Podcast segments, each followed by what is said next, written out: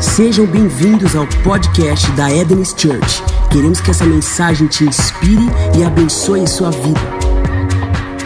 Está preparado para receber a palavra? Amém. Ah, nós estamos em uma série e hoje eu encerro essa série chamada Messias. Ah, se você não assistiu a primeira parte ou a segunda parte, eu quero te motivar a depois assistir no YouTube, está lá gravado a primeira parte, a segunda parte dessa série. E domingo passado eu não estive aqui de manhã, né? Eu, geralmente eu prego a série de manhã, à tarde, à noite. Só que domingo passado eu fui fazer um casamento maravilhoso, amém? Cadê o Aleph e a Maria Fernanda? Por aí? Fica de pé, vamos honrá-los aí. Eu não faço isso, mas deu vontade, então vamos aplaudir eles aí, gente. Amém, glória a Deus. Fui fazer um casamento, pensa num casamento lindo, irmão, cristocêntrico, amém? Então tive essa honra, e por isso que eu não estava aqui, mas sei que o pastor Renato compartilhou o pão com vocês e foi um tempo maravilhoso. Ah, antes que eu me esqueça, o pastor Gustavo pediu para eu avisar. Domingo que vem é domingo de ceia. Amém? Demorou pegando o tranco. Domingo que vem é domingo de ceia, irmão. E nós estamos mudando a maneira como que a gente celebra a ceia, para valorizar o sacramento, para ficar mais consciente da importância do sacramento. Então a ceia ela não vai ser mais realizada durante o culto ou após o culto, mas antes dos cultos. Amém? Glória a Deus.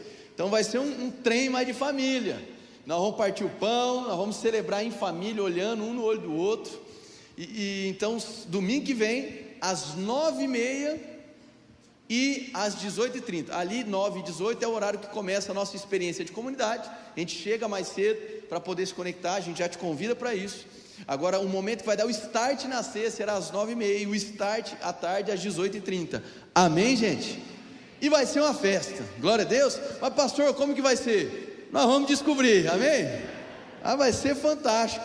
E eu estou assim, muito convicto de para onde Deus está nos levando no que diz respeito à consideração dos sacramentos. Glória a Deus, era esses os avisos. E nós vamos para essa série. Se você não veio na parte 1 na parte 2, não tem problema, você não vai ficar perdido, fica tranquilo, o que é importante eu vou estar tá resgatando para você. Mas basicamente nessa série Messias, a gente, tá, a gente passou na primeira parte falando do caráter messiânico. Amém? O caráter messiânico, a disposição de levar uma vida aqui na terra com uma mentalidade messiânica. E Messias, uma palavra aí oriunda do hebraico, Messiach, que no grego foi a, a, a, traduzido para Christus, e para nós é Cristo, significa ungido. Então, quando a gente fala sobre Jesus, o Messias, a gente está falando de Jesus, o Cristo, ungido. E hoje nós estamos inseridos no corpo daquele que é Cristo. Logo, nós também nos identificamos com essa unção que pairava sobre Jesus, que hoje está sobre a igreja. Então você pode dizer assim: Eu sou ungido. Agora, quem foi ungido, foi ungido para alguma coisa. Ninguém é ungido só por ser ungido. Jesus Cristo de Nazaré foi ungido para. Então, existe uma finalidade quando a unção é liberada sobre as nossas vidas. E a unção entende-se aqui pela presença de Deus te habilitando, te capacitando para cumprir uma vontade.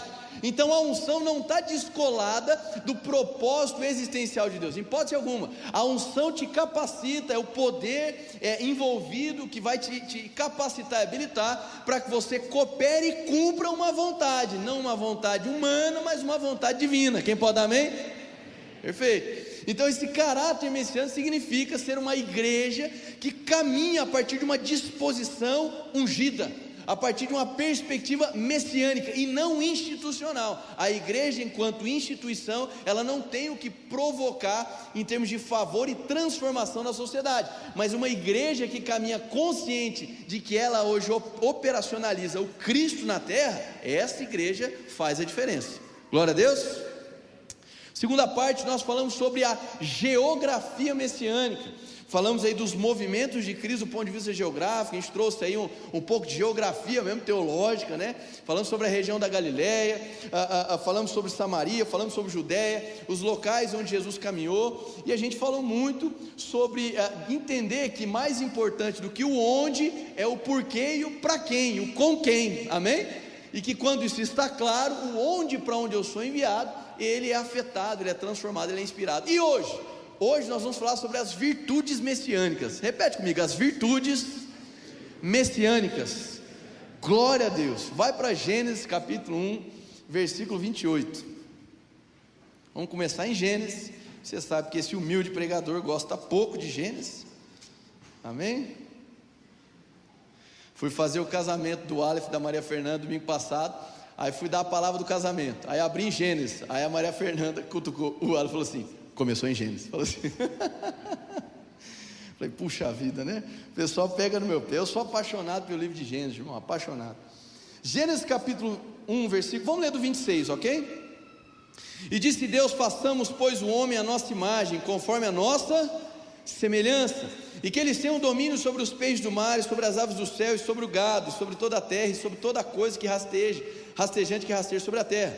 Assim Deus criou o homem em sua própria imagem, a imagem de Deus o criou, macho e fêmea os criou, e Deus os abençoou. Repete comigo: abençoou e Deus lhes disse: Sede frutíferos, multiplicai-vos, enchei a terra e subjugai-a, e tende domínio sobre os peixes do mar, e sobre as aves do céu, e sobre toda coisa vivente que se move sobre a terra.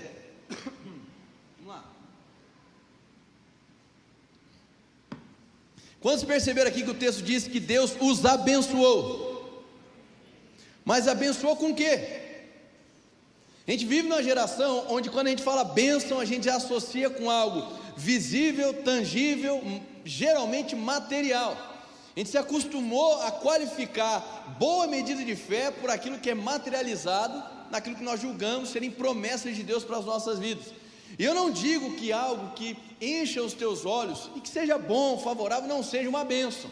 Mas a gente precisa entender, observando a, vamos dizer assim, a lei da primeira menção do ponto de vista teológico, que a primeira vez onde Deus abençoa o ser humano, Ele não abençoa com algo no sentido de matéria, Ele não abençoa com algo no sentido de recurso, no sentido de uma provisão financeira, riqueza, natural, seja lá o que for. Mas Ele está falando do momento da criação desse homem, não é um homem qualquer, mas é o homem. Façamos, pois, o homem. E diz ali que ele cria homem e mulher, macho e fêmea. Em Gênesis capítulo 2, o que acontece já não é mais a criação do ponto de vista espiritual, existencial do homem e da mulher, porque eles já tinham sido criados. Mas em Gênesis 2 é a formação do corpo para alojar aquilo que Deus havia criado. Tudo bem, gente? E aí, na formação do corpo, primeiro vem o homem, sexo masculino, e depois a mulher, sexo feminino. Mas a criação, não a formação, a criação do homem, ela é feita nessa figura chamada homem, que Deus cria, segundo a sua semelhança, para expressar uma imagem. Tudo bem até aí? E esse ser espiritual, homem e mulher, eles foram abençoados, e Deus esclarece a vontade, o desígnio dele aqui na terra. Você vai encher a terra, você vai multiplicar, você vai dominar.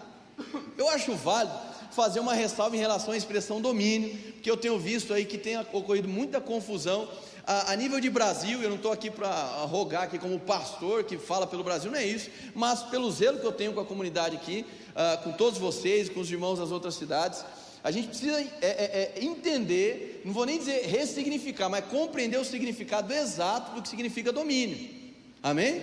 Então tá esse desespero que eu vejo hoje em dia de não, eu tenho que governar, eu tenho que governar, eu tenho que governar, eu tenho que governar, tem que dominar, tem que dominar. Entenda, o domínio e o governo, ele se faz por meio da inspiração divina e servindo. Amém? Então você não domina e governa porque te colocam em, em locais altos, em lugares altos. Você domina e governa sobre si mesmo e sobre as circunstâncias, não sobre o próximo. Quando você entende a oikonomia de Deus, que é a expressão no grego para falar sobre a administração dos bens celestiais. Você é um dispenseiro, você tem acesso à dispensa e serve ao próximo e ao mundo com, com um recurso celestial que você acessa. Quem pode dar amém? Então não é um reinado como quem domina a pessoa como quem domina uma instituição, mas é um reinado fundamentado no amor e inspirado por Deus para a mordomia, para o serviço. Amém, gente? Então eu vejo muita gente se perdendo. Né? Eu, não sou, eu não sou caldo, eu sou cabeça. Mistura tudo o texto do que está falando da bênção que é liberada a, a, a, sobre o povo de Deus e que viesse a ser obediente na antiga aliança e não entende que hoje você é corpo de Cristo, de uma cabeça que te governa em favor do próximo. Amém, gente? Então, reinado não é você acumular riqueza e você se considerar o maioral de um ponto de vista institucional. Reinado em Cristo hoje é você compreender a essência do amor para servir o próximo e em favor de uma geração. Cadê você? Glória a Deus. Amém. Foi só um parênteses. Então, aqui diz que ele abençoou. Se Deus está num, ato de criação, do ponto de vista espiritual, façamos, pois, o homem a nossa imagem, do hebraico aí a expressão tsele, conforme a nossa semelhança, do hebraico a expressão demuf, D-M-W-U-T-H. Tselen demuf. Então o que é isso? Existe uma semelhança de Deus que pode ser expressa por meio da sua imagem. Então esse homem foi habilitado para manifestar o que? As virtudes de Deus quem Deus é. Glória a Deus, gente. Aqui o momento não está falando de poder, está falando das suas virtudes, de quem Deus é de fato, e aí compreende-se Deus na sua trindade: Deus Pai, o Filho e o Espírito. Glória a Deus, gente. Amém. Então, quando ele abençoa o ser humano, ele abençoa com aquilo que habilitaria o ser humano a expressar quem o Pai é, quem o Filho é e quem o Espírito é. Tudo bem ou não? Então eu estou falando aqui das virtudes. Deus abençoou o ser humano com as virtudes. Depois, Gênesis 2,7, é que o ser humano, é, é, Gênesis 2,9 em sequência, que o ser humano vai ser colocado dentro do jardim.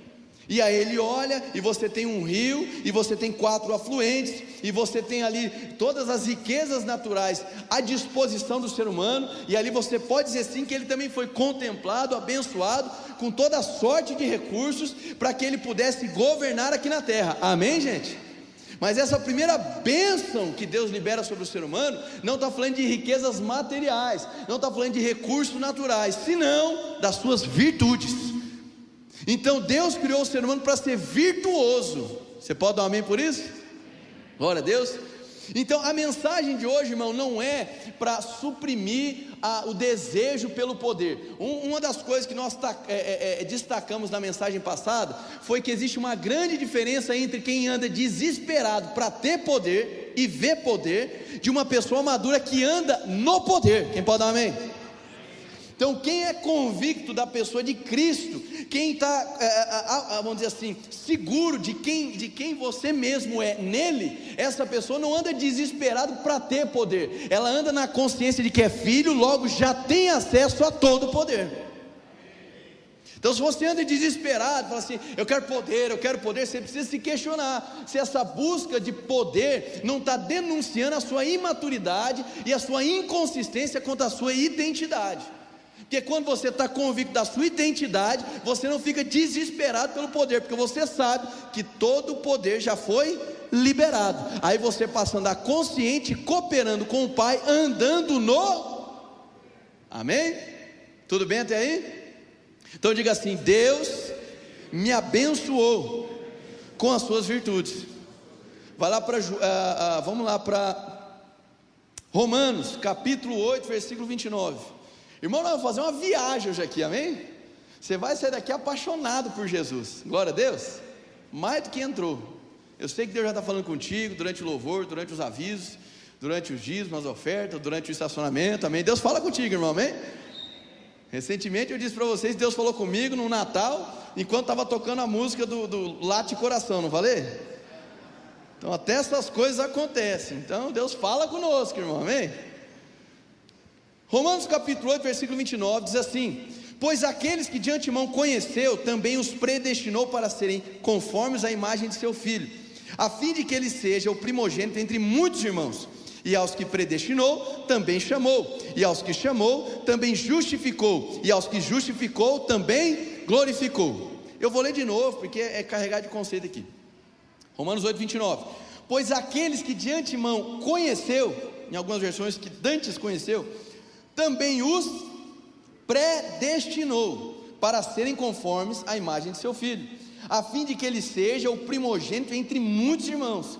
E aos que predestinou, também chamou. E aos que chamou, também justificou. E aos que justificou, também glorificou. Olha cá. Olha que interessante isso aqui. As pessoas brigam muito por conta do termo predestinação, porque elas, elas querem debater predestinação só do ponto de vista soteriológico, de salvação. E eu não vou entrar aqui nesse debate, amém? Não, não cabe, levaria muito tempo para falar sobre isso. Mas a questão é simples aqui: aqueles que Deus de antemão conheceu, e o nome disso é a presciência divina, ou seja, a partir da presciência, a partir do, da, do, do, do longo entendimento de Deus, do eterno conhecimento de Deus, de maneira antecipatória, sendo que Deus está fora da linha do tempo, ele já sabia, sempre soube, aqueles que responderiam de maneira positiva ou negativa à graça manifesta, ok? Ele já sabe. A graça se manifesta para todos. Deus não manipula a sua decisão de recebê-lo ou não, porque senão nós seríamos fantoches, não seríamos filhos. Mas ele já sabe, ele sabe todas as coisas. Então ele conhece de antemão quem vai responder positivo ou negativo à apresentação da graça, do filho. Então, esses que ele já viu que responderiam positivamente à graça, a esses Deus separou um destino. E esse destino, ele vai conduzir essas pessoas para um caminho de justificação. E uma vez justificados, esses foram justificados, também seriam glorificados. Repete-me, glorificados. Então, aquele que entrega a sua vida para Jesus, hoje, por exemplo, nós teremos pessoas que nascerão de novo, amém? Creio de todo meu coração. Quando você diz o seu sim para Jesus e verdadeiramente você é transformado, isso não é uma surpresa para Deus, porque Ele de antemão já sabia, amém? E como Ele já sabia, Ele já tinha preparado um caminho. É igual você, quando entrega a sua vida para Jesus, você ganha um ticket, um ticket para pegar um navio que vai para a Itália. Quem recebe aí, dá um amém, aleluia. Só os verdadeiros receberam, né? E aí você tem agora o compromisso de ir até o navio que vai te levar para onde? Para a Itália. Então o destino desse navio já está selado. Amém? Já está selado. É esse o destino. Pois muito bem. Para aqueles que ele viu que responderiam positivamente à graça, já tem um destino. Ou seja, no dia que você disse, Jesus, eu reconheço como Salvador, o Senhor da minha vida. Eu entrego meu coração naquele momento, espiritualmente falando, você é colocado nesse navio que vai te levar para um lugar. Amém? Glória a Deus, só isso, irmão. Não precisamos fosforilar muito, não. E desse justificou, nós fomos justificados e glorificados. A gente está acostumado com a ideia de Jesus glorificado, sim ou não? Mas aqui ele está falando que você foi glorificado. Amém? O problema é que a gente está acostumado a associar glorificação com exaltação. E a gente precisa olhar para Jesus que é o ícone para nós da glorificação, para a gente entender que caminho é esse da glorificação. Se a gente for estudar um pouquinho sobre as dimensões da presença, a gente pode falar de Deus na sua onipresença, amém?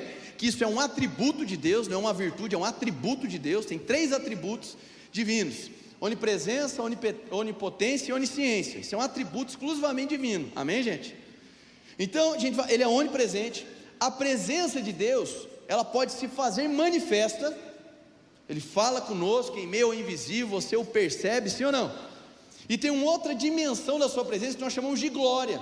E a glória é algo tangível. A glória é quando Deus, na sua infinita sabedoria, libera a tangibilidade das suas virtudes. Então, qual foi a principal manifestação da glória de Deus? Jesus Cristo. Amém, irmão?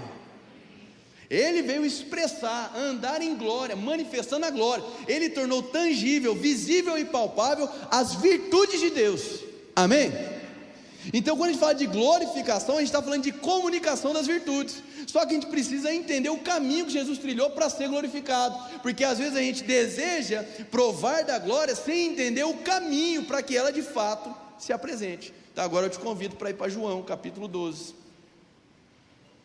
Irmão, estou tão feliz de pregar essa mensagem. Amém? Ah, mas eu não gostei. O problema é seu. Amém? Eu estou feliz demais. São, são meses amadurecendo essa mensagem. Meses, meses. Eu não tinha por certo se eu ia fechar essa série com ela. Eu estou feliz que Deus deu sinal de positivo. Amém? João 12, versículo 23. João 12, 23. Jesus respondeu: Chegou a hora de ser glorificado, o Filho do Homem. Digo-lhes verdadeiramente que se o grão de trigo não cair na terra e não morrer, continuará ele só. Mas peraí, Jesus, você estava falando de glória, agora falando de morte? Amém, gente? Mas se morrer, dará muito fruto. Aquele que ama a sua vida perderá, ao passo que aquele que odeia a sua vida neste mundo a conservará para a vida eterna. Quem me serve precisa seguir-me E onde estou, o meu servo também? Aquele que me serve, meu Pai o honrará. Olha para cá um instantinho, gente. Então Jesus ele está dando aqui a trilha, ele está dando passo a passo. E ele está dizendo: ó, é o seguinte, chegou a hora de eu ser glorificado. Aí quando você fala assim, bom, ele vai ser glorificado, agora ele vai contar uns trem bonitos, trem, né? Espetacular, vai acontecer um monte de coisa, é raio caindo do céu, fruto caindo, maná vai voltar a cair. Aí fala assim, pois bem, aí agora ele começa a utilizar um paralelo sobre morte. O que acontece de maneira subsequente a esse ensino de Jesus é que ele vai falar que ele estava angustiado ou perturbado. Se a gente for pegar no original, é a expressão agitado. E o curioso aqui também é porque ele diz da seguinte maneira: ó, eu vou ler para você para você prestar atenção. Quem me serve precisa seguir-me, e onde eu estou, o meu servo também. Então, Jesus prometeu que aquele que o segue, o serve, estaria com ele onde ele viesse estar. Amém? Glória a Deus, gente. E isso é importante. Por quê? Porque às vezes a gente se acostuma com um tipo de, de vida cristã, onde a gente quer trazer Jesus para onde nós estamos, sendo que ele não prometeu isso, mas ele prometeu que nos levaria para onde ele está. Amém? Então, ele, ele num local de glória, ele te puxa de uma miserabilidade humana para se assentar com ele em regiões celestiais. Ele te pega de um local de podridão de pecado para te levar para um local de nobreza da filiação de Deus. Amém, gente? Ele te tira de um local de maldição, porque ele se fez maldito, é o que diz em Galas, quebrando toda a maldição de uma vez por todas, para que hoje você desfrute da manifestação da bênção de Deus em suas virtudes. Então agora aquele que vivia aprisionado pelo pecado, pela culpa, pela condenação, por ter respondido a Cristo, é levado para onde Cristo está. Amém, gente? Então, o caminho da glorificação não tem a ver com aquilo que eu possuo, não tem a ver com aquilo que eu acumulo, mas o caminho da glorificação tem a ver com aquilo que eu sacrifico. De tal modo que a gente passa a compreender que para que a glória de Deus seja vista, para que as virtudes de Deus se sobressaiam através da minha vida, é necessário que o velho homem morra, padeça. Então, à medida que eu entrego a dependência da minha existência ao Senhor e em favor do próximo, eu caminho de modo sacrificial. E esse sacrifício do meu eu faz com que as virtudes de Deus se sobressaiam e apareçam. Só mensagem para te animar, irmão, amém? Então eu sei que a gente está acostumado com a ideia de glorificação, de manifestações visíveis e que nos empolgam, e não que seja errado. A gente precisa entender que a glorificação, no sentido da tangibilidade das virtudes de Deus, ela tem um caminho, e esse caminho é o auto-esvaziamento, esse caminho é o caminho onde você, entenda aqui agora, irmão, sai do controle, e você aceita Cristo como a tua origem e o teu destino. E você sai da melancolia de ficar aprisionado no passado e sai da ansiedade do que você tem de expectativa para o futuro. E você sai da amargura de não se conformar com o teu presente. Porque essa angústia que Deus está falando aqui, que Cristo vivenciou, não é uma angústia como quem está melancólico, e não é uma angústia como quem está simplesmente triste, não é uma angústia como quem está ansioso, não é uma angústia como quem está magoado. É uma angústia no sentido de que, olha, eu me dou por algo e por alguém. Então a minha vida em sacrifício. Mas, pastor, a obra de Cristo não foi substitutiva? É evidente que sim. Te substituiu da morte para a vida, te substituiu do pecado para a justiça, te substituiu da miséria para a prosperidade, no sentido amplo da prosperidade como vida abundante. Amém, gente? Te substituiu do caos para a paz, te substituiu a, a da tristeza para a alegria. É uma obra perfeita, te substituiu da maldição para a bênção. Agora, a nossa semelhança com Cristo ela é expressa quando nós comunicamos as virtudes de Deus. E o caminho para essa comunicação se dá quando nós colocamos a nossa vida como sacrifício. quando nós entregamos nossa vida para Deus em total dependência e para Deus em favor do próximo.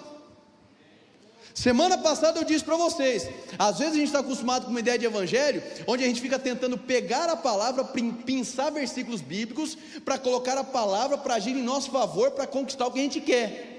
Desculpa, irmão, isso não é evangelho. O evangelho é o contrário. O evangelho é eu reconheço que existe um Deus que tem uma vontade e libera essa vontade por meio de uma palavra. E eu reconheço essa palavra e me coloco como um instrumento para que a palavra se cumpra. Então eu não uso a palavra, eu me permito ser usado por ela, amém, gente? Glória a Deus. É ao contrário, porque senão a gente cria uma mentalidade consumista. Eu vou ficar pegando versículo para trazer em meu favor, meu irmão. Você precisa entender que você já é favorecido. Não, pastor, mas eu vim para a igreja para ser abençoado, então já vou te entregar uma para você não perder mais seu tempo. Você já foi abençoado em Cristo. Amém? Você não precisa fazer mais nada para ser, porque Ele já te tornou.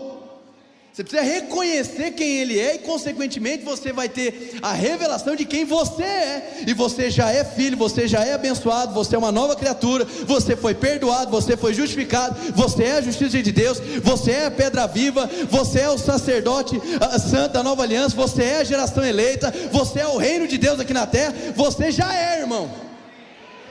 Então diga assim: Eu já fui abençoado.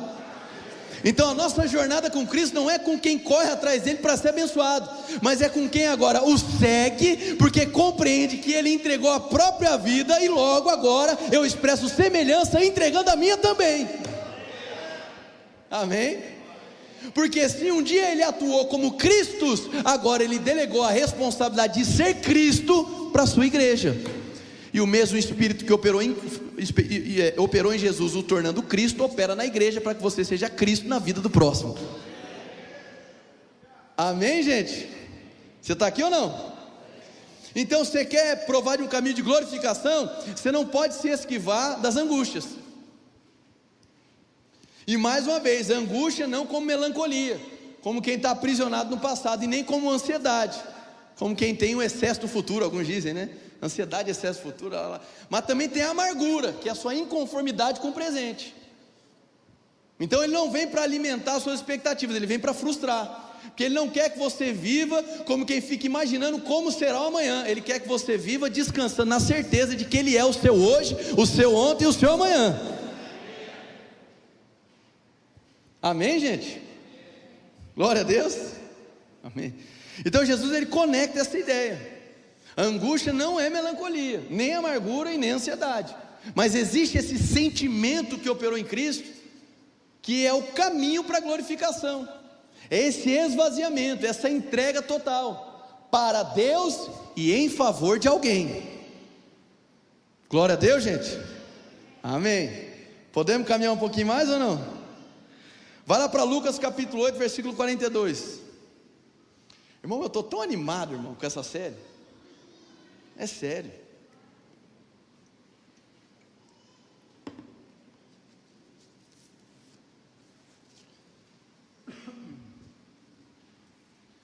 Lucas 8, 42. No final do versículo 42, eu vou seguir até o 46, tudo bem?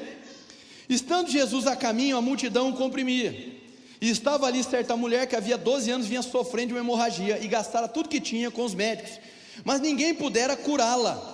Ela chegou por trás dele, tocou na borda de seu manto ou na orla das suas vestes, e imediatamente cessou a sua hemorragia. Quem tocou em mim? perguntou Jesus. Como todos negaram, como todos, como todos negaram. Pedro disse: Mestre, a multidão se aglomera e te comprime. Mas Jesus disse: Alguém tocou em mim.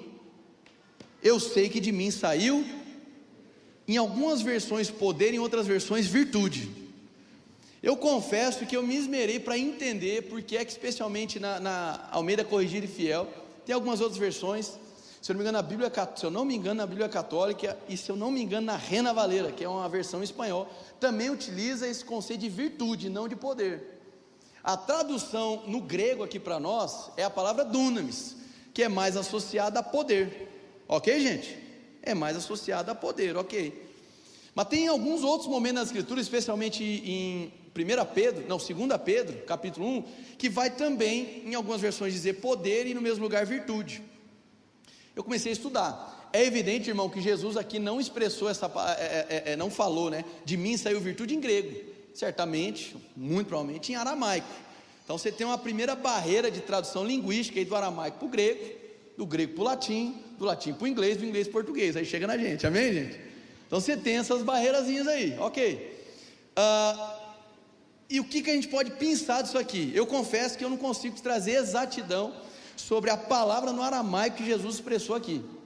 Mas existe uma ótica de alguns é, é, é, é tradutores de olhar apenas como uma manifestação do poder ok? Do poder manifesto, provocando a cura, enquanto que alguns outros, poucos autores, enxergam para a manifestação de uma virtude.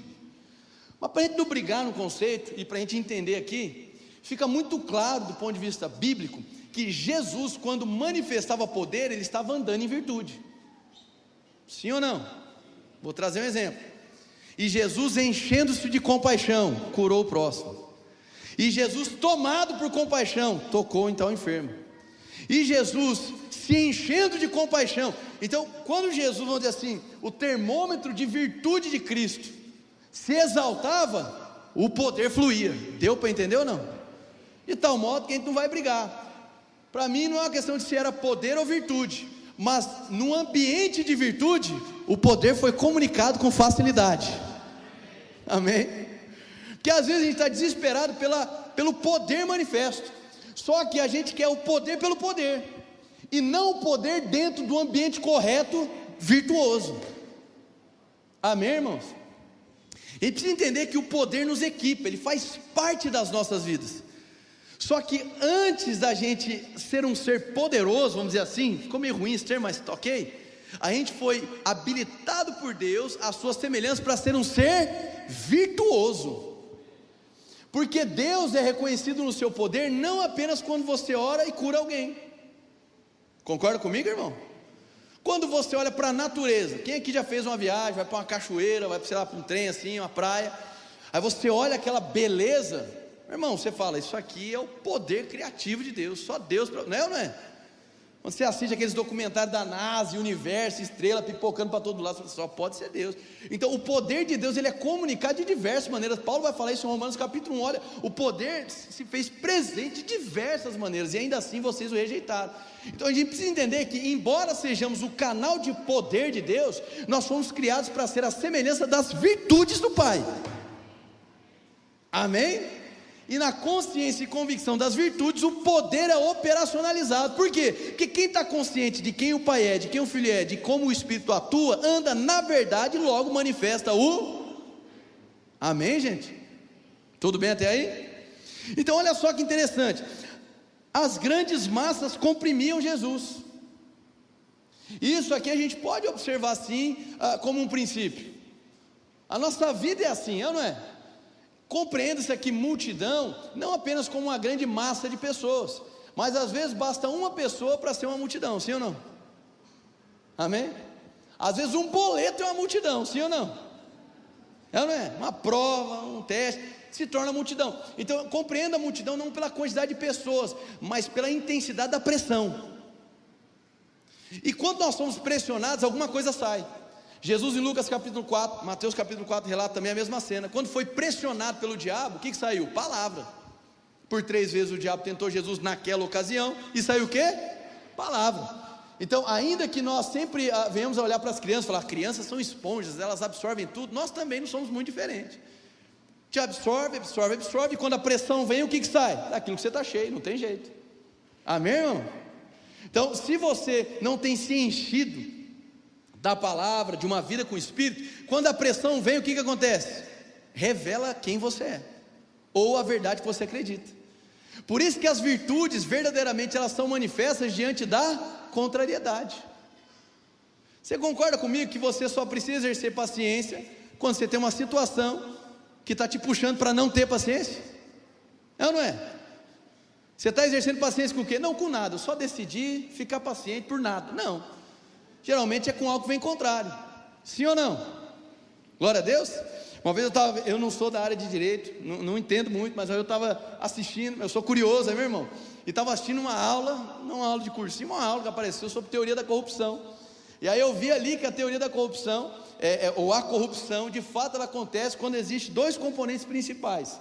Quando existe uma necessidade cruzando com uma oportunidade. E ali o seu caráter é provado. Então, às vezes o cara tem uma necessidade e surge a oportunidade. E ali a corrupção, ela pode vir a acontecer. No que diz respeito à nossa vida espiritual, não é muito diferente. Porque às vezes, pela necessidade, surge uma oportunidade e a gente se corrompe. Não necessariamente com dinheiro, mas às vezes com uma mentira, às vezes com arrogância, às vezes com a soberba. Sim ou não, irmãos? Então, é nos momentos de pressão, é nos momentos quando surge a oportunidade, cruzando com a necessidade, que vai ser percebido se o ser virtuoso que você já é vai vir à tona ou não. Ah, peraí, pastor, se eu sou virtuoso, não era para sair virtude? mesmo sendo um ser virtuoso, se você não mortificar a sua carne todos os dias, é possível que, mesmo carregando as virtudes, você não seja um comunicador das virtudes. Está dando para entender, irmãos? Amém? Então isso aqui é muito sério, muito sério, muito sério mesmo. Então, quando você é pressionado, o que, que sai? Se numa situação de tensão, o que sai de você é ira, no sentido ruim da palavra, né? não do irai mas não pequei, mas da raiva, da, da agressão, da ofensa. Isso demonstra, irmão, que você pode vir para a igreja o quanto for, demonstra que você não está consciente do que você está recebendo. Se numa situação de oscilação financeira você rapidamente perde a paz, e eu sei que é difícil, irmão, mas rapidamente perde a paz. Se você constantemente faz do dinheiro o termômetro da sua alegria, tem um problema de consciência e de virtude. Você não está consciente de quem você é nele. Logo, você não consegue colocar para fora quem você é. E deixa eu dizer uma coisa: à medida que você é pressionado e as pressões vêm para todo mundo, porque é o seguinte: a Bíblia diz que, em Romanos capítulo 8, versículo 28, que todas as coisas cooperam para o. Se é todas as coisas, são todas as. É todas, irmão. Ah, então Deus provoca uma situação mal para cooperar para mim? Não. Mas na permissão de Deus, que não significa a vontade dele, mas a permissão de Deus, circunstâncias ruins vêm. Amém, gente? Então Deus não evita, não evita situações contrárias nas nossas vidas. Mas Ele nos livra, nos salva, nos guarda nos preserva, para que não haja um comprometimento da nossa fidelidade à Sua vontade. Deu para entender ou não? Ele não vai te livrar de situação ruim, delas surgirem porque elas também vão te moldar, e elas vão colocar para fora as verdades pelas quais você tem se enchido. Amém, irmãos? Porque Deus está formando um alguém, irmão. Ele não está formando uma religião, Ele não está formando uma instituição, Ele está formando um alguém. Um alguém que pensa, um alguém que fala, um alguém que sente, um alguém que coopera, um alguém que pode vir a obedecer, ou pode vir a. Ele está formando um alguém. E esse alguém se desenvolve por meio da relação. E quanto mais você absorve de Cristo nessa relação, mais você se parece com Cristo. E Ele deu a sua própria vida. Então, à medida que você entrega a sua vida, você sacrifica ela em favor do próximo, mais você se assemelha a Ele. E mais consciente do ser virtuoso que você é, que Deus te fez, você se torna. Aí daqui a pouco aquela situação que te tirava do sério não tira mais. Aí daqui a pouco aquela mágoa que você abraçava, você não abraça mais. Aí daqui a pouco aquela ofensa que você estava engatilhado, você não ofende mais. Amém, irmão? Porque de nada vale você ser alguém que ora por cura e a, a cura acontece, sendo que no mesmo instante que você ora, você vira para ofender o irmão. Sim ou não? Aí é brincar de evangelho, é, é, é brincar de igreja, é ser religioso. E essa não é a ideia. Então diga assim: as massas me pressionam. E quando ela pressiona, ela revela. E outra coisa, as pressões do dia a dia nos drenam, sim ou não? Elas nos drenam. Porque quando sai virtude, está saindo algo. E se você não é consciente da fonte, pode vir em algum momento que a pressão da massa se sobreponha à convicção da fonte. E isso é um problema gravíssimo. E que infelizmente muitos se encontram. A exaustão, muitas vezes a depressão. Estão me entendendo, irmão? Ao estresse, ao burnout. Eu passei por um burnout com 26 anos. 26 anos de idade, achei que era o super-herói, amém? Tinha, eu tinha formei medicina 24 anos, eu acho. É. E aos 26 eu trabalhava no exército, na prefeitura, no hospital particular. Eu dava aula no Instituto Bíblico e ainda fazia uma escola ministerial. Além de ser pastor e marido também. E gente, aleluia, irmão. Cheguei num completo caos, colapso do meu corpo com 26 anos de idade. Olha que eu tinha, eu tinha histórico de atleta. Eu, eu posso falar, meu irmão. Histórico de atleta. Mas cheguei num grau de colapso da minha saúde com 26 anos, é muito precoce. Ali eu me atentei, falei, peraí, Deus falou comigo naquele dia, ou você muda o seu estilo de vida, ou então você vai comprometer, olha só, você vai comprometer o cumprimento da minha vontade na sua vida e a sua própria vida. Deus estava querendo dizer basicamente que eu estava me suicidando lentamente, deu para entender ou não? São dois tipos de suicídio, um abrupto e um gradual. Eu estava me suicidando gradualmente. Aquilo me chocou, comecei a mudar o estilo de vida. Eu não dormia, dormia duas horas, duas horas por noite eu dormia. E era sonâmbulo, irmão. Uma vez a Camila acordou à noite, eu estava abrindo a janela do apartamento. Eu era, eu era um líder de jovens muito enérgico. Aí ela falava comigo, eu nego, irmão, porque eu não lembro, né? Aí ela disse, começou a falar comigo, mas onde você está indo, né? E não tinha tela, irmão, na janela. Aí eu falei, não, eu vou pegar um pedaço de pão, eu vou dar naquele guri, que tinha um menino na época, estava dando trabalho na igreja, irmão. Deixava eu dormir, ué. Sabe aqueles meninos que entram na igreja, quer pegar todo mundo, sabe? Tranqueira. Falei, eu vou dar nele.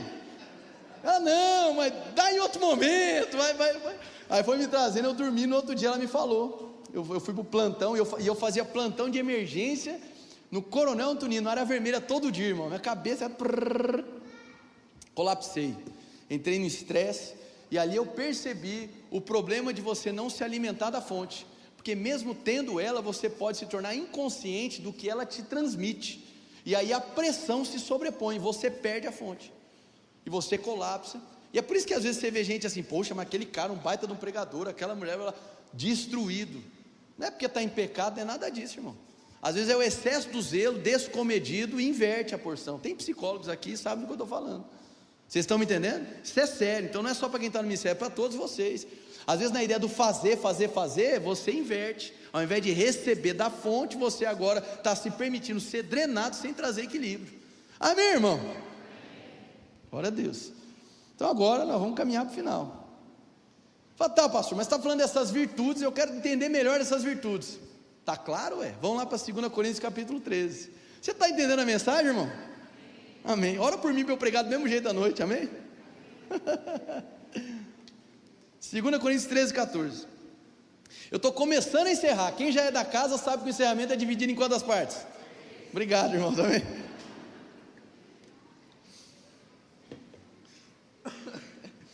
É 30, 60 e 100 por um. Uma vez eu estava na igreja, o irmão foi orar pelos dízimos e ofertas, falou: Senhor, abençoa os irmãos, que eles recebam a 30, 60, 90. Eu falei: irmão, você confundiu aí, viu? É 60 e 100, não é 90. Você não está parcelando a dívida com Jesus, amém? 2 Coríntios capítulo 13, versículo 14. Em alguma. Todo mundo tem o um versículo 14 aí ou não? Tem gente que não tem, né? tem algumas versões que não tem. Mas vai estar aí no seu final, que é a conhecida bênção apostólica, meus irmãos? Todo mundo conhece. Em algumas, na NVI tem o versículo 14, na Corrigida Fiel tem o versículo 14, mas tem uns que não tem. 2 Coríntios 13, versículo 14, alguns vai ser o último versículo, é o último versículo. Que a graça do Senhor Jesus Cristo, e o amor de Deus Pai e a comunhão do Espírito Santo sejam com todos, ou em todos. Amém. Então olha para cá. Aqui a gente entende quais são as virtudes celestiais.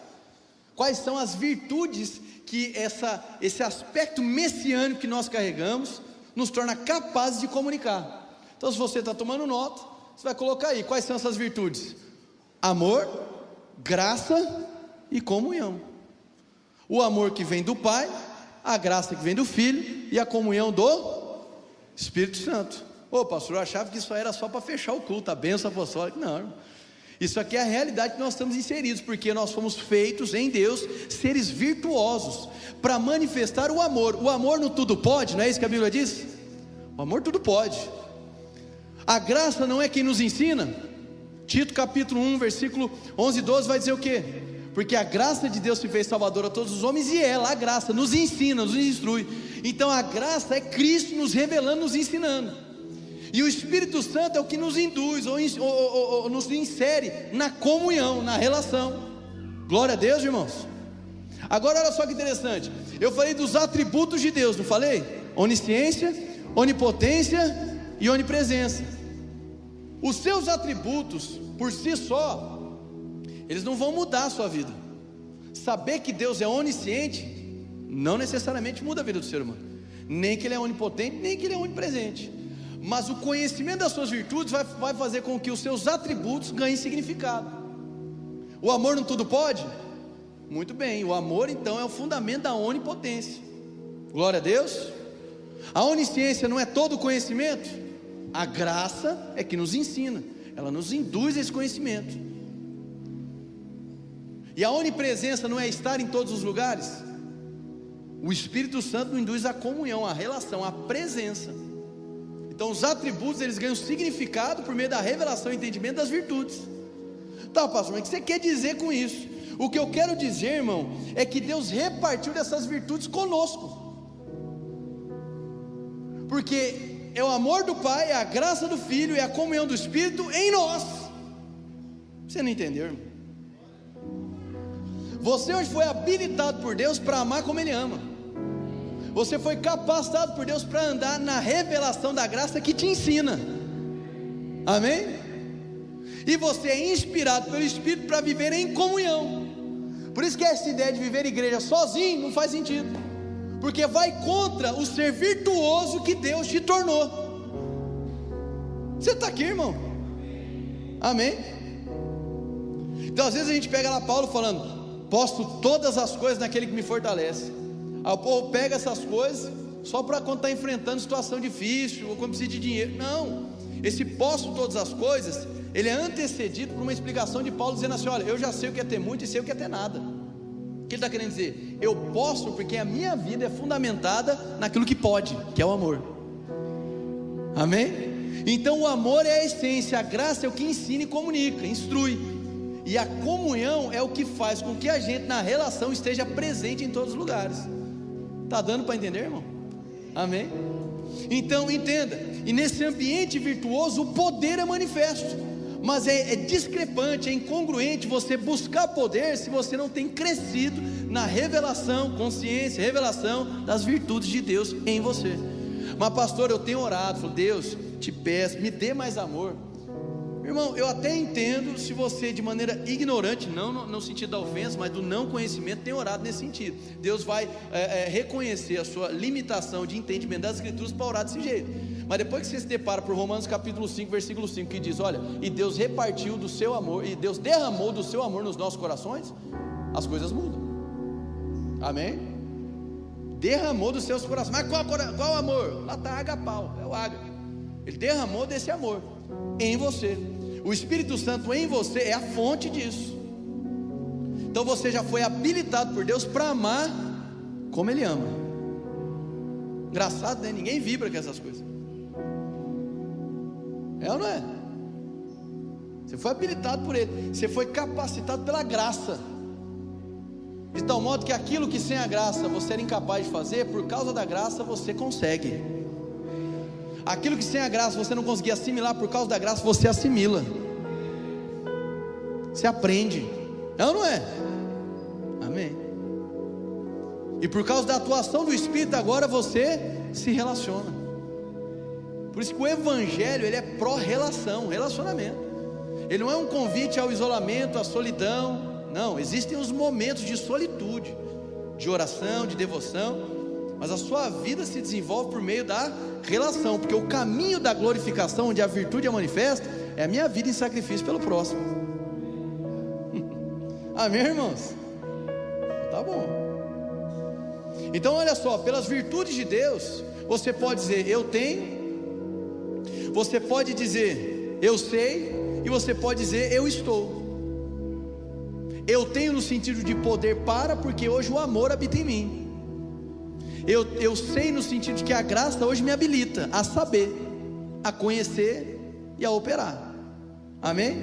E eu estou no sentido de que por conta do partilhar do Espírito, eu agora, onde me apresento, revelo Cristo aonde quer que eu caminhe. Pastor, não estou convencido. Vá para 1 Pedro capítulo 2, versículo 9.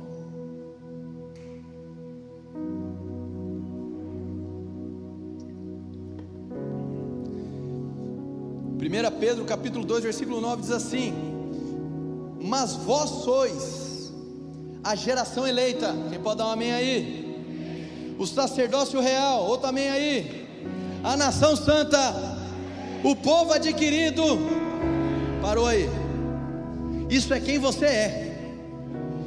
Só que você hoje tem, você tem uma missão messiânica nessa terra. Então você foi ungido para. Amém? Então ele diz quem você é e vai dizer assim: para que anuncieis as virtudes. A palavra virtudes aqui no grego é a expressão aletes, já não é dunamis, é aletes. Virtude no nosso dicionário você vai entender como aquilo que tem conformidade com o bem, perfeição moral, enfim, a, a virtude vai falar do bem em manifestação, aquilo que o próprio Deus é de fato para que anuncieis as virtudes daquele que vos chamou das trevas para a sua maravilhosa luz. Vai para 2 Pedro capítulo 1. Vamos lá, vamos conectar esses dois textos. E eu estou na segunda parte do encerramento, irmão. Amém? Aleluia.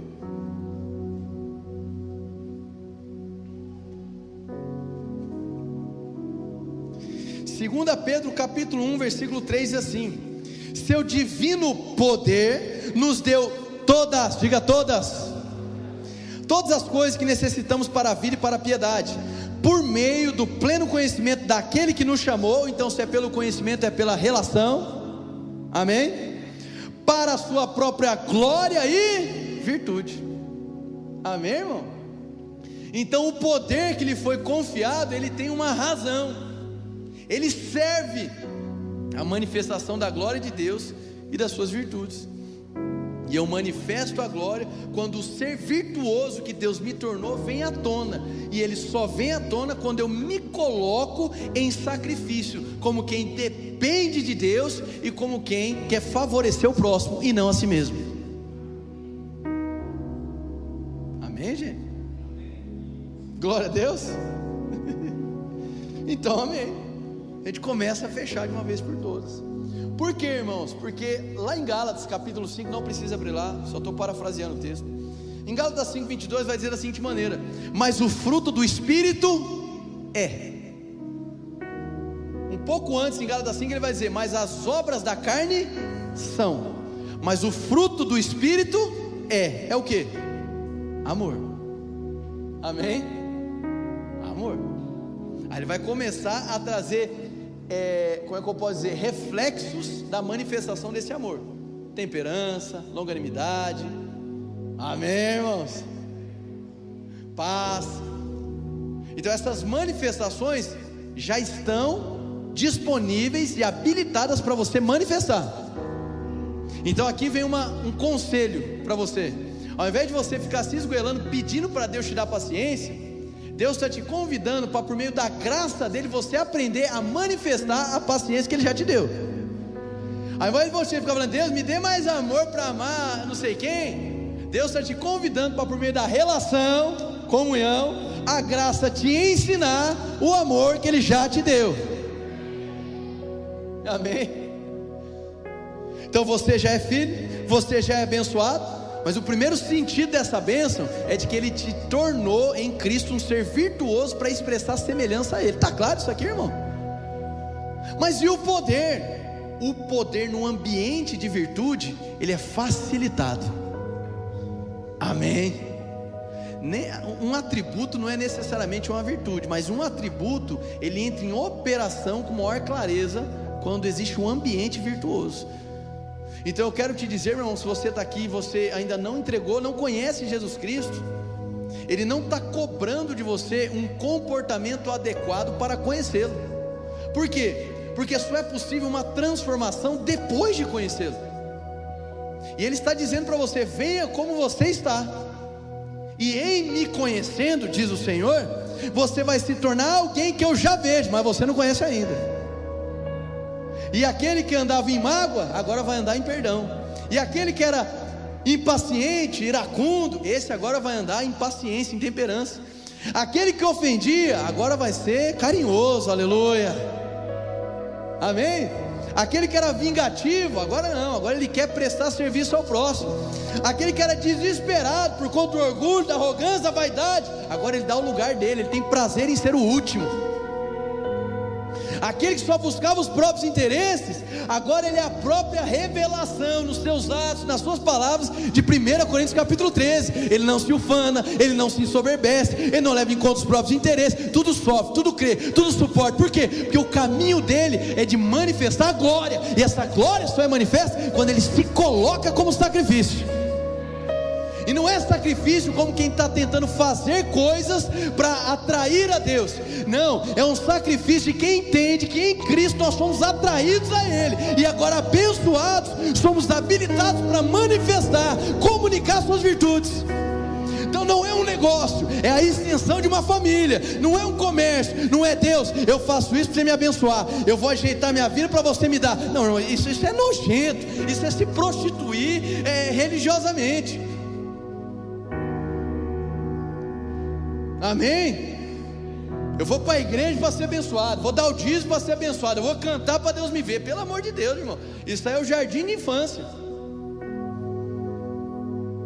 Eu venho na igreja para crescer na revelação do corpo, para crescer na revelação do Pai, do Filho e do Espírito.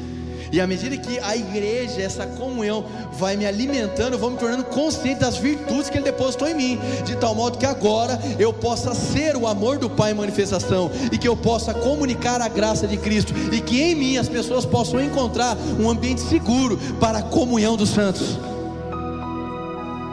Então não me interessa como você chegou hoje, mas eu quero te dizer que é possível sair dessa condição de vida, dessa natureza de vida que você carrega e que te aflige, você sabe disso, e não uma aflição como a de Cristo, não uma angústia como a de Cristo. Às vezes você está melancólico, às vezes você está magoado, às vezes você está é, ansioso, mas não angustiado como quem está se entregando pelo próximo.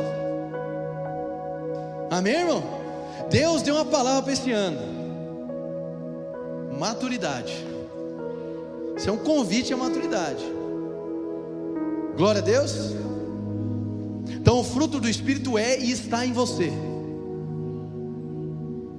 Ah, mas eu tenho buscado por paciência. Você é paciente. Não, mas eu sou, eu sou é bravo, você não viu nada, né? Você que não viu quem você é. É, eu sou atribulado, eu não tenho paz por conta das coisas. Não, você tem paz. Você tem. Não é que você não conhece minha vida. Não, você que não se conhece. Porque quando você se conhecer, você vai levar um susto. Quando você se descobrir nele, você vai falar: Meu Deus do céu, eu nem merecia, eu sou isso. Sim, mas para um propósito, que não tem fim em você, porque você não está usando a palavra para alcançar o que você quer, você está se colocando a favor da palavra para que ela cumpra a vontade de um pai. Amém? E desse modo, irmão, quando Jesus passar por nós, estou usando agora aqui de maneira figurada, tá? Quando ele olhar para a sua vida, assim como ele olhou para aquela figueira, lá em Marcos capítulo 11, versículo 13, para que ele possa ver fruto e não folha. Porque tem muita gente hoje se dedicando em fazer as coisas, buscando mérito, vaidade, orgulho. E esse é o tipo de vida que vai fazer com que quando você se deparar com Jesus, ele vai olhar para você e falar assim: cadê o fruto? Só vejo folha. Então Deus está te convidando para ter uma vida não de aparência, onde tem folha, mas uma vida genuína, virtuosa, que dá fruto. Fica de pé no seu lugar.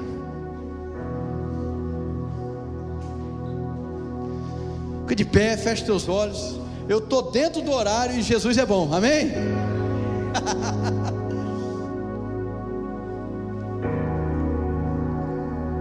Feche teus olhos rapidinho. Falei, ensinei, preguei um monte de coisas.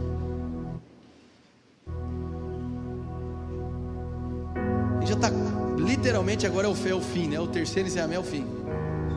Então tenta não se movimentar, tenta não sair nesse momento.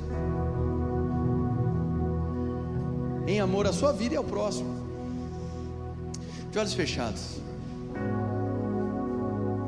Tem duas orações para fazer, a gente encerra. A primeira é simples.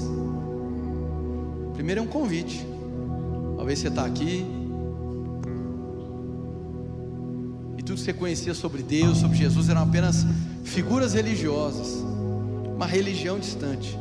Você não conhecia um pai que ama, um filho que comunica a graça, que te ensina, e nenhum espírito que incita a relação, a comunhão.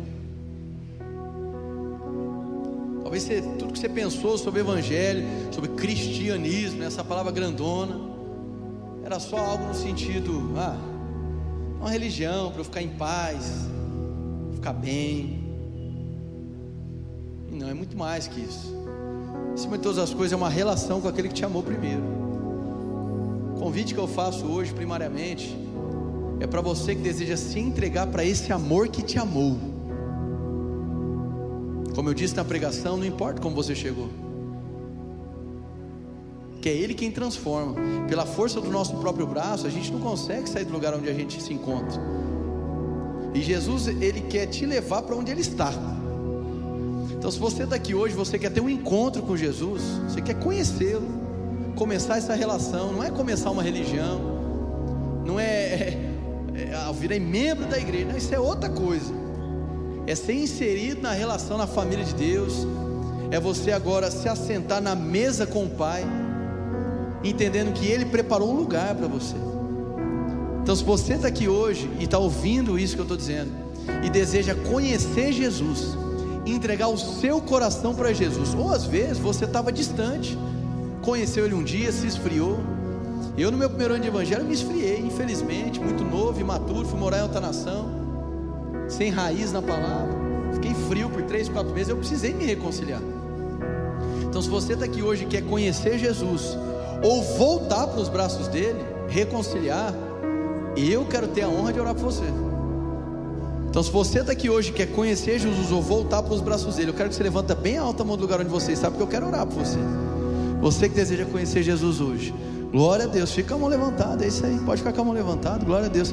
Quantos mais querem? Glória, glória a Deus, eu vejo outra pessoa ali. Quantos mais querem hoje conhecer Jesus? Querem ter suas vidas transformadas, conhecê-lo ou voltar para Ele? Se você quer hoje conhecer ou voltar para Ele, Glória a Deus, amém, gente, amém. Quantos mais querem hoje tomar essa decisão? Glória a Deus, glória a Deus, amém, amém. É isso aí, glória a Deus. Vocês que levantaram as suas mãos, é, nós queremos poder te conhecer, orar por você. Eu estou aqui com os pastores, a gente quer poder te cumprimentar de alguma maneira e orar por você. Então eu gostaria que você que levantou a sua mão, desse um passo aqui à frente, saísse do seu lugar, viesse aqui para que nós pudéssemos orar por você. Vamos aplaudir esses irmãos? Irmão? Glória, pode vir aqui, pode vir aqui, vem cá.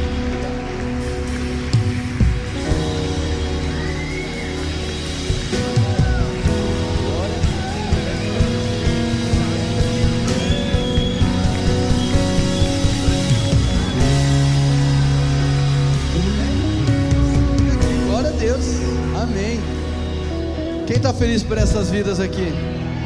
Irmão, se Deus está falando no seu coração e você deseja hoje assumir um compromisso público diante dele, a ah, pastor precisa ser público, irmãos. Aquele que nega a, a, o filho diante dos homens também negará diante do pai, o pai o negará diante dele.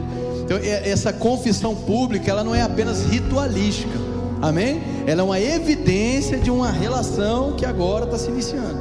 Então, se você deseja hoje voltar para Jesus, conhecê-lo, Sai do seu lugar, vem para cá que a gente vai orar por você. vou começar a orar por eles, mas se Deus falou contigo, sai do seu lugar que a gente quer te conhecer, conversar contigo. Amém? E a igreja pode estender a mão para cá para esses irmãos, começar a orar por eles. E os irmãos que vieram aqui à frente de olhos fechados, eu quero que vocês repitam uma oração comigo. Diga: Jesus, muito obrigado por não desistir de mim. Diga muito obrigado por estender a sua mão para me salvar, para me dar uma nova vida Diga hoje eu abro o meu coração, não para uma religião, mas para você, Jesus. Então venha habitar em mim. Diga eu me abro para as virtudes celestiais. Diga que o teu amor, que a tua graça e que a comunhão sejam manifestos através da minha vida todos os dias. Diga Deus, muito obrigado que eu entrei aqui nessa manhã como uma criatura mas eu saio daqui na convicção de que você é meu Pai e eu sou seu filho amado. em nome de Jesus. Amém, amém. Sejam bem-vindos à família de Deus. Abraça eles aí, recebe eles aí.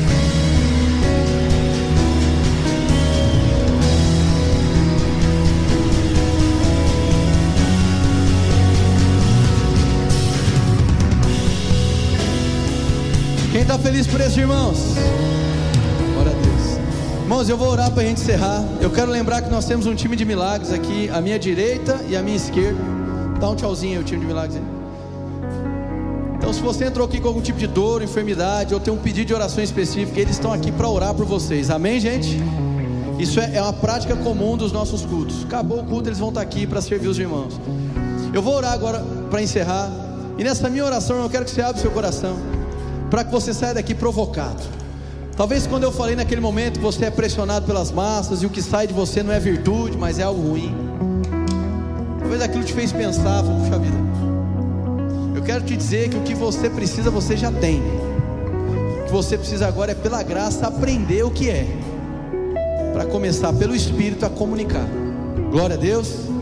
Amém. Então não é para se desesperar. E se porventura você é alguém que se identificou com o que eu disse sobre ser drenado e perceber que você está e percebe que você está exaurido, irmão, em nome de Jesus eu creio para o vigor do Espírito se apoderando de você. Glória a Deus. Mas para você também não voltar mais do lugar que você estava. Eu saí do burnout para nunca mais voltar para ele. Ajustei minha vida. Isso envolve algo integral. Cuidar da saúde física, cuidar, cuidar da saúde emocional, espiritual. É um todo. Amém, irmãos? O vigor do Espírito vai se apoderar de você. Mas você precisa também corresponder a esse compromisso. Glória a Deus. Pai, no nome de Jesus, eu oro por essa comunidade. Senhor, em nome de Jesus. Essa palavra não foi liberada, fundamentada em força humana, mas fundamentado no teu amor pelo próximo.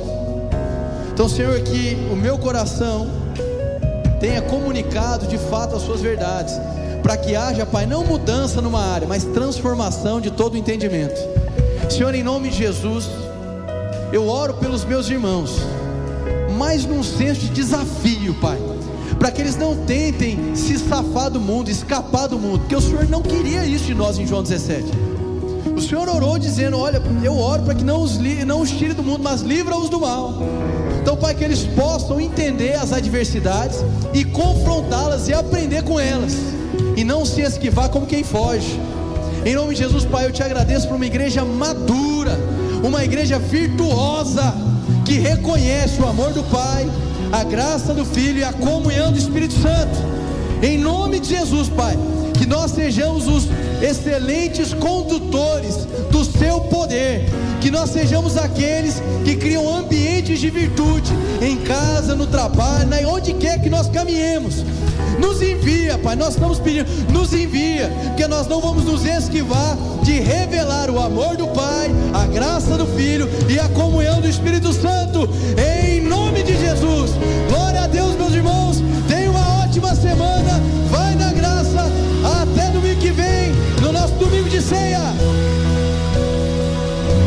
Essa foi uma mensagem da Eden's Church. Para ficar por dentro de tudo, nos acompanhe em nossas redes sociais.